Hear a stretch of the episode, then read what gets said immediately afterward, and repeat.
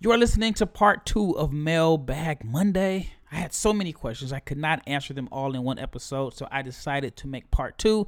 I know this is a little bit late for Monday, February 27th episode of Mailbag Monday, but I have some good questions about the Oklahoma City Thunder, the 2024 NBA draft class, Marcus Sasser's improved shooting, how has it helped his draft stock, and who is the best prospect on Illinois? Stay tuned.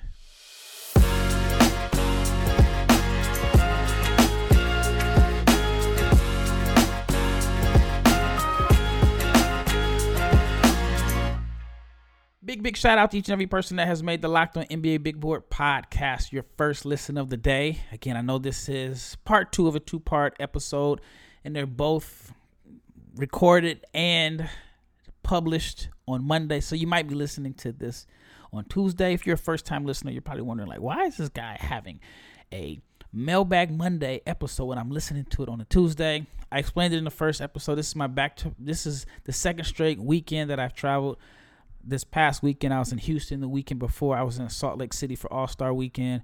Had some issues with the Wi-Fi, the recording, travel. I mean, travel has. I mean, the the traveling has been kind of messed up. I, I went to a actually I was actually a guest panelist on a, at a grassroots um, hoop summit, and Kendrick Perkins was supposed to be one of the keynote speakers he was stuck in LA because they had like snow in LA. I mean, I used to live in LA. I had never heard about having snow. I mean, maybe in certain parts of the city, but he couldn't make it.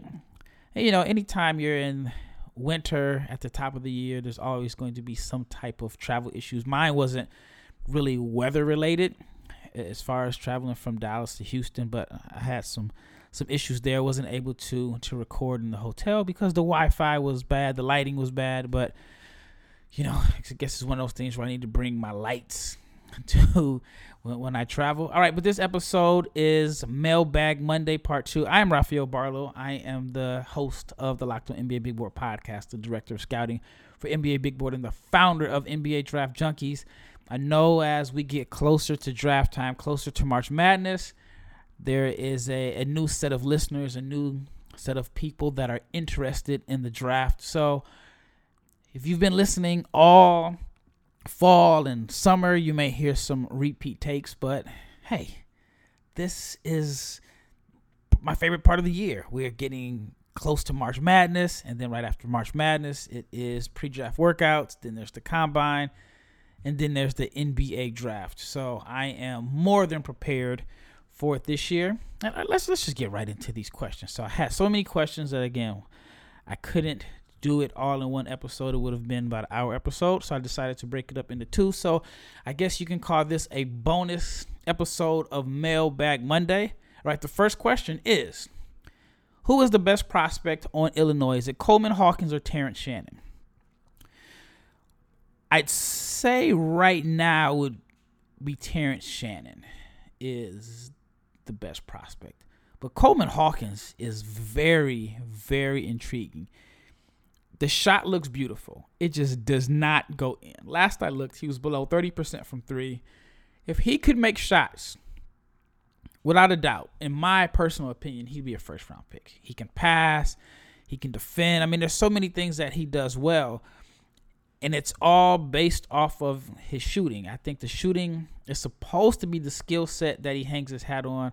I don't know why the shot doesn't go in. It looks beautiful coming into the season, I thought he was going to have a breakout season as a floor spacer and passer, but the shot just isn't going in. Despite that, he's still on different uh, big boards and mock mock drafts as a second round pick. And Terrence Shannon, this is his like for me, it's his third straight year on my mock draft, and I feel like he's been a different player like three different players over the course of his career. His freshman year at Texas Tech, he was more so of like a blue collar energy guy. He rebounded, didn't shoot the ball well, did a lot of his damage around the basket. I felt like he played like an undersized four. Then, as he progressed as a shooter, the rebounding numbers went down and he settled for a lot of shots. And it was like he had to prove that he was a a floor spacer to help his draft stock, but it seems like it took away from different parts of his game. Now Texas Tech doesn't run the most creative offense, even though they've you know done a good job in the last few years of getting guys into the league. Now, as far as guys sticking in the league, that's that's a totally totally different subject here. Transferring to Illinois, I felt like he was able to show a little bit more than what he was able to show at Texas Tech. So I think transferring has helped his draft stock. But the more games you play in college basketball, a lot of cases is it can work against you because a lot of times the guys that are getting drafted high are freshmen who only have 30 something games. I mean, some guys we've seen guys get drafted in in the first round with four games, five games, and so on. So, I mean, there's I'm guessing at least 90 to 100 games of footage on Terrence Shannon.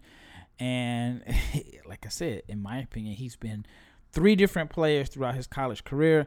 But if I had to say which one would get drafted higher, I'd say Terrence Shannon Jr. because he's his production is a little bit better. But if Coleman Hawkins can get hot in the tournament and in the last few weeks of the season, he is someone that I think his draft stock could skyrocket because everything is good. It's, it's just he's like a shooter that, that can't shoot. All right. The next question is OKC is projected to have another top 10 pick. Who do you think they take? Well, I mean, it's still early. It's still really early to determine, you know, where they're going to be drafting. I mean, I guess we really have to wait until the ping pong balls decide who is going to, you know, go number pick number one. But my ideal perfect scenario, and I don't know if they're even in the range to draft him. I mean, they could end up higher than where he's projected to go, or he could end up being off the board by the time they they pick. Just depends on the next few weeks and, like I said, the the way the lottery shakes out. But I like the Jarace Walker, Chet Holmgren front line. I think that would be pretty cool to see in OKC. I think it's a perfect fit. Walker will provide the toughness. He'd provide another defender. I think he'd be able to defend, you know, the bigger, stronger guys while Chet could float around. I think you could do a lot of switching there. I think it would be a good fit you add another passer. I mean, they already have good passers in in Giddey. Um, Chet is a good passer. Walker. I mean, that would that would be like the perfect fit for me. But the Thunder, I mean, they're in the West. I mean, it, it's still a small shot, but the West is so jumbled up. You know, a five game winning streak here, and a few teams lose a few games. You see, LeBron is going to be. He's going to miss some time. I mean, the Thunder could actually still get into playing, but I I think if they had a top 10 pick and he is available, Jarace Walker is the perfect fit for the Oklahoma City Thunder. All right, next question. Marcus Sasser is back up to 38% from three. Can he get back in the first round discussion? It's it's possible. I mean, he got off to a I mean, a rough start from three. I think at one point in the season I saw maybe early January ish, he was around 32%. And this is a guy that shot over 40%. I want to say like 43% last year before he got hurt. And I did have some scouts mention like which is the real indicator of his shooting because he had like this lights out shooting season last year, but it was cut short to about 12 games. The year before, it was good, but not great. And then he was low 30s, high 20s for a good chunk of the season. But as the season has went on, I mean, he's just been consistently chipping away, chipping away, and improving his percentage. And I at 38%, I like Sasser a lot. I think that he is someone that is going to thrive in the NBA as a high end rotation player. Not your traditional point, little small to play the two.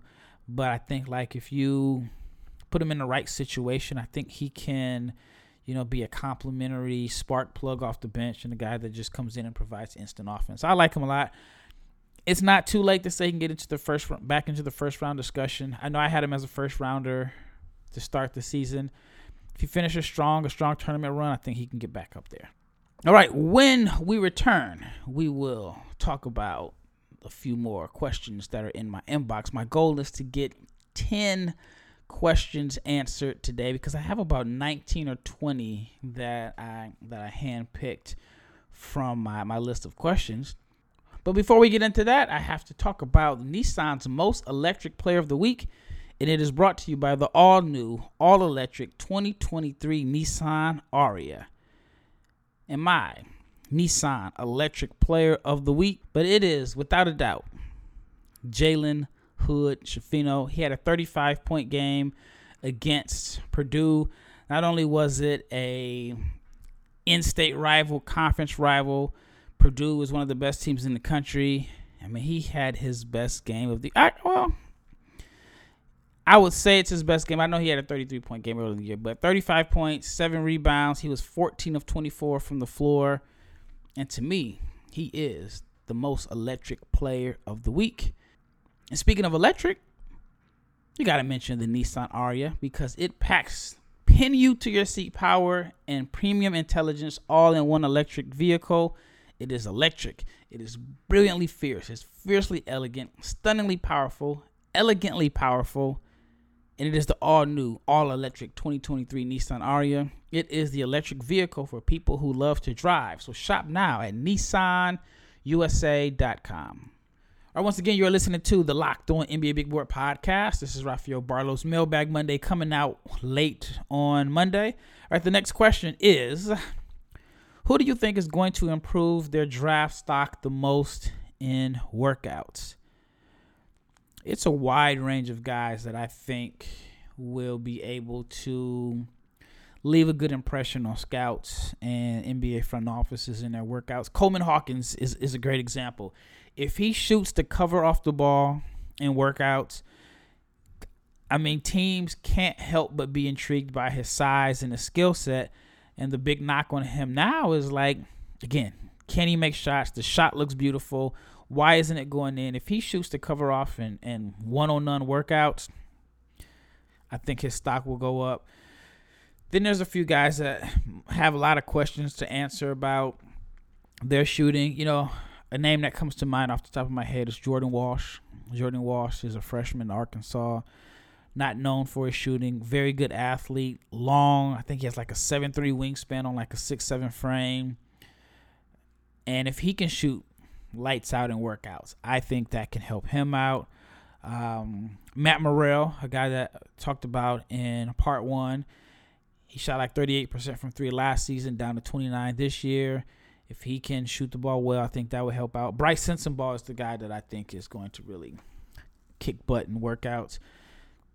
I've mentioned it prior that you know if I'm an agent, I and Bryce Sensabaugh is on my client's workout schedule, and I know you're not supposed to duck competition and run from guys, but Bryce Sensabaugh is a guy that he's going to make other players look bad in workouts mean, if they're playing one on one, two on two, three on three, he's strong enough to bully guys. He can create his own shot, and and he can shoot. So even if you get to like the individual shooting drills, he may win the shooting drills. Then if you get to two on two, one on one, no sync defense, two dribbles, he has everything in his game to stand out in in the um, you know, pre, pre in the pre-draft workout series. So he's someone that comes to mind. I'm trying to think. I mean, if the Thompson twins, I mean, I think they're already solidified as going high, but if they can shoot the ball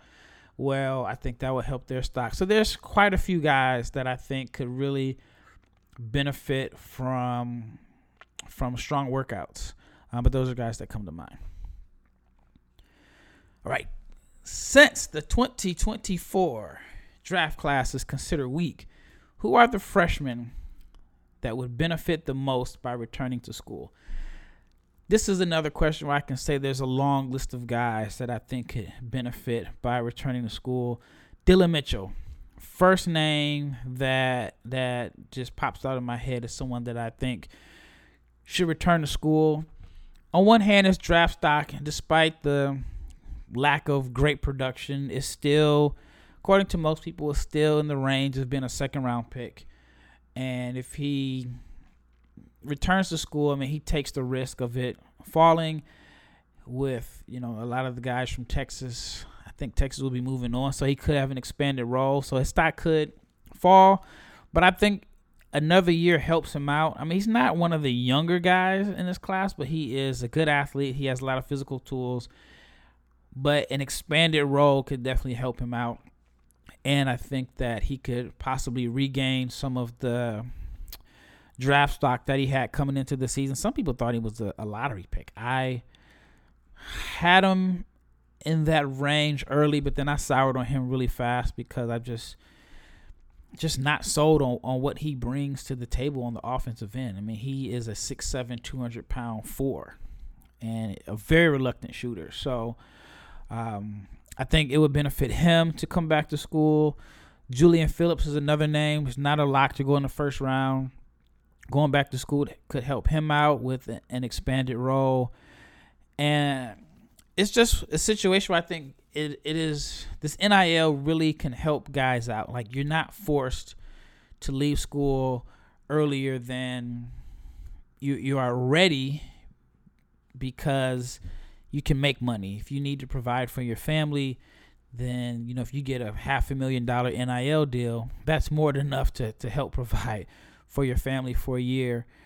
So I think there's quite a few guys. See, Dillon uh, Dillon Mitchell, Julian Phillips, um, let's see who else. Jordan Walsh, and I had mentioned that he could help himself in workouts. I think coming back, coming back to school would be very beneficial for him.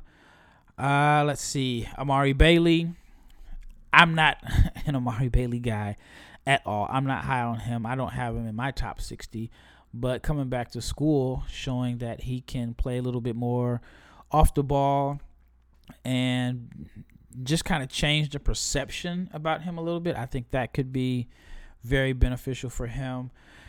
Then you got guys like Dereck Lively, who I think is still going to end up being a top 30, 40 guy.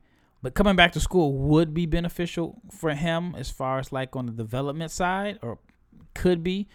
Um, Kel'el Ware, I think he should return to school and be in a situation where he can play 30 minutes per game. I doubt if that happens, but those are some guys that that come to mind. And there's quite a few other guys that that I think would be it would be very very beneficial for them to come back to school because I'm not really high on this 2024 NBA draft class as of right now, and I've said it time and time again. I think GG Jackson would have been the first pick if he didn't reclassify. So 2024, I mean, a lot of the freshmen, if they return as sophomores, I think they are better than the incoming freshman class, and I think they they would be lottery picks if they came back. All right, when we return, I'll finish out this episode. But if you are looking for a delicious treat and you do not want all of the fat and calories, then you have to try a Built Bar. Because if you are like me, you want to eat healthier, but you don't want to compromise taste, then Built is perfect for you because with Built bars, healthy is actually tasty and if you're wondering what makes Built Bar so good, well, they're covered with 100% chocolate, 100% real chocolate. I forgot to add. And they come in good flavors like churro, peanut butter brownie, coconut almond. Not sure how they do it, how they find a way to make the candy bars good while making them healthy. But if you don't believe me, just let's listen to these numbers 130 calories, 4 grams of sugar, a whopping 17 grams of protein, and again, 100% real chocolate. So for years, Built Bars could only be obtained from Built.com, but now you can get them at your local Walmart or Sam's Club.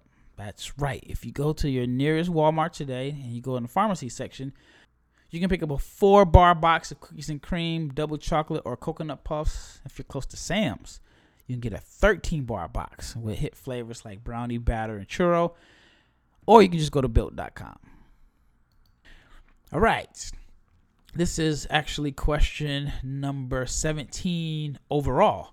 Right? If the Rockets somehow strike out on Wembanyama and Scoot and get the third pick, who would you take at number three, Brandon Miller or Amen Thompson? I am a huge, huge Brandon Miller guy. I've mentioned that so many times over the past few months. I'm a huge Brandon Miller guy. But I think if you're Houston and you get the third pick.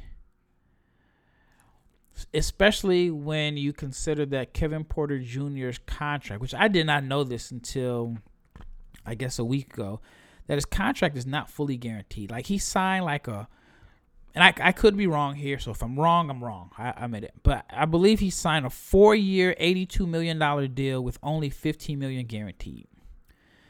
Now that tells me a lot from multiple perspectives.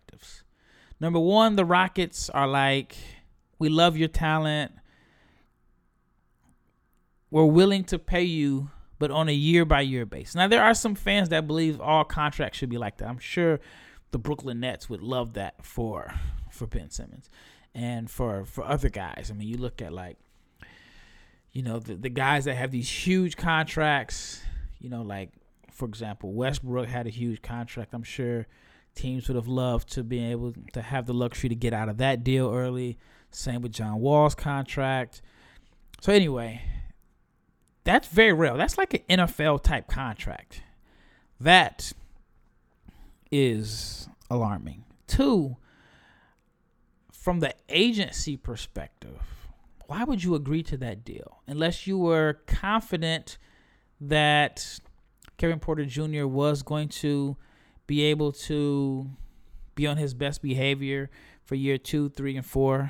Okay, that's one thing. Or did you feel like you weren't going to be able to get a better deal in the open market? I don't know. It's so many questions, but that is that is alarming. So anyway, I said all that to say this: if you're Houston and you end up with the third pick, you can cut ties with Kevin Porter Jr. Despite that, he's very productive, and you could just give Amen Thompson the keys and make him your point guard. Now you'd have an extremely athletic backcourt with Jalen Green and Amen Thompson. Um, probably, I mean, I think Amen's going to have like a huge, a huge, huge adjustment to to the NBA. Um, the ball probably would move a little bit better with with uh, with Amen as your point guard. I think that's probably the. I'm leaning. My gut feeling is telling me Amen Thompson would be a good fit in Houston if they get the third pick. But I'm a Brandon Miller guy. I think Brandon Miller is going to be a star. I think that if they were to draft Brandon Miller at number three, that means they have an idea that James Harden is coming. I mean, there's a bunch of rumors that Harden back to Houston is legit. I personally, this is just my personal, personal opinion. I think it's leverage for Philly to give him the huge deal. Houston has the cap space. He has ties to the city, still lives there.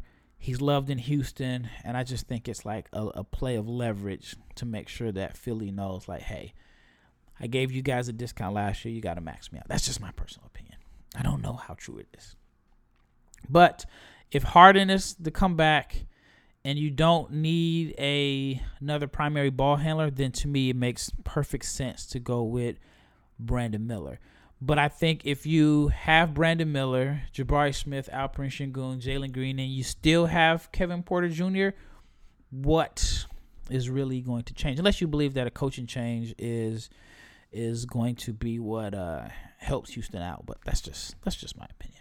All right, two more questions. The last two questions, and these are two good ones. And the second to last question of part two of Mailbag Monday which you might be listening to on a Tuesday, is Is it possible for France to get four guys drafted in the first round? And you know what? I had to sit and think about it. And it is actually possible. I haven't thought about it until I got this question. We know Wembanyama is going number one.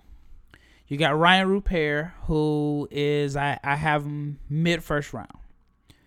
Then you have Sidy Cissoko, who's playing for the G League Ignite, who's from France, there's the possibility that he could be a first round pick.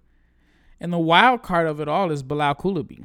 Bilal is someone that has tremendously benefited from playing with Victor Wembanyama.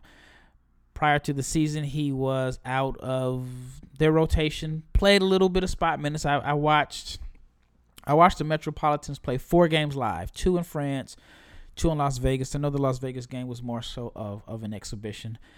He played little spot minutes here and there, and he was raw. I remember the first time I saw him play was last year. I want to say it was January.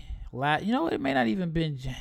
It may it may have been January last year, and I was watching him in basically France's under under 21 division, and he didn't do a whole lot, but you were just intrigued with the length, how he was moving, the athleticism. And I remember watching the game with Mike Schmitz from Draft Express, who's now with the Portland Trailblazers, and we were looking at each other like, "Who who is this?" So I remember, you know, writing notes. He showed some flashes during the summer, and then he looked a little bit overwhelmed at the beginning of the season, but he's been able to like grow and get better progressively. And I have heard some people in in his camp say that they think he is a better long-term prospect than Rayan Rupert, but he was more so of a guy that they thought was going to be a 2024 guy, but now he's created enough buzz to where he could end up being 2023. I'm starting to see him on different draft boards now. I don't know for sure if he's even going to come out in 2023 but the buzz is rising. I mean, the, the buzz is, is growing. So, with all that being said, there is a possibility that France could get four guys drafted. And what's crazy about it is three of the four guys, Wembanyama, Rupert, and Coulibaly, have the same agent. That would be a, a tremendous draft class for, for Bouna Ndiaye. All right, last question is. all right, this one is it's not even NBA draft. Ah, a little bit NBA draft related. Why did Minnesota? this is a question I've heard a lot of people ask. Why did Minnesota give up all those picks to get older as a team? They had Jarred Vanderbilt and Malik Beasley. Then they had the rights to Walker Kessler. Walker Kessler can do what Rudy Gobert does. And Mike Conley is not better than D'Angelo Russell. What is going on in Minnesota? And that's a question I you know, I you saw it when the trade first happened. I think Gobert to Utah for five first round picks, and then you saw a lot of people that were wondering how are Gobert and KAT going to fit. That was my initial reaction. And then as time went on, I started to like think like, okay, what is Tim Connelly, the the new general manager of the Minnesota Timberwolves? I was like, he has to have a plan and a vision. So in my mind, the vision was if Karl-Anthony Towns is going to get picked on in pick and rolls, then if you put a shot blocker behind him, guys aren't going to be able to get to the rim. And maybe it forces the offensive player to settle for contested mid range shots over Karl-Anthony Towns because Gobert is going to be there to clean up whenever Towns gets beat off the drill. That's just the only thing I could think of. Now, D'Angelo Russell was a free agent, and you figure Gobert is getting paid a boatload of money. KAT is on a max deal. Anthony Edwards is definitely getting a max deal, and I think D'Angelo is making like 31 million this year. There's no way you can pay all of those guys and let you know without feeling like you are a championship level team. So trading Russell for Conley was basically to make sure they have a point guard for next year. And I think mm-hmm. Conley is going to do a better job of getting Gobert touches as the role man. But in my opinion, you know, this is, you know, my podcast, so I'm going to give a lot of my opinions. I think Gobert got unfairly criticized for his defense in the playoffs. And, and I just feel like Donovan Mitchell and Mike Conley weren't able to keep guys in front of them. And Gobert was forced to help out, protect the rim, then run to the corner and, and defend corner threes and you know you may hear people say well he doesn't have enough offense to be able to offset it when teams go small so i do think conley was someone that will that is going to be able to i guess maximize rudy as a role man and a lob threat with KAT being able to space the floor not saying that they're going to go you know gobert as the main option then everybody else plays around gobert's pick and roll that's just what i'm thinking i mean it is this year might be a lost cause because I mean we're down to probably like 25 games left in the season. I have I was at a Timberwolves Mavs game, I didn't really see go um, KAT warming up. So I, I think I saw somewhere they said maybe within the last 15 games of the season. So I mean, you got a very very small window for those guys to be able to learn how to coexist together. So this year might be a lost year. I mean, I think they're like ninth right now. So it's uh, on one hand you can look at it glass half empty, glass half full. They're in ninth place. In the play-in tournament, and arguably, well, I mean, I think a lot of people would consider Anthony Edwards their best player now, but they've been able to hang in there with Karl-Anthony Towns only playing like twenty something games, while there are other teams that are in the same range, give or take a few games, that have had their star players miss short amount of time. Mean, Zion has.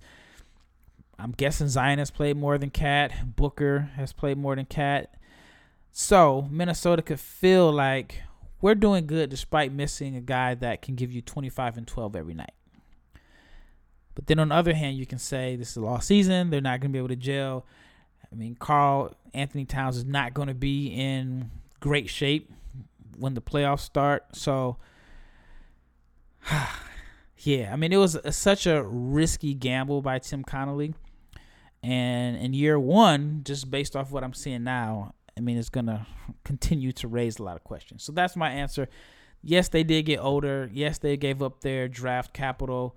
But maybe if they feel like they're going to trade KAT, they can get some of it back. But then again, you know, that's going to draw a lot of criticism because why would you trade Karl-Anthony Towns unless he says he doesn't want to be there? for Rudy Gobert just to get the same picks back. So anyway, that's just my opinion.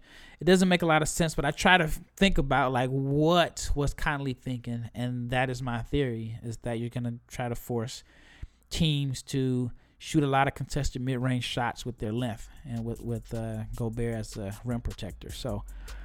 Hopefully that answers your question. Well, that wraps up this episode, part two of Mailbag Monday, that you might be listening to on a Tuesday. Thank you for making this your uh, it doesn't have to be your first listen of the day but thank you for just listening today.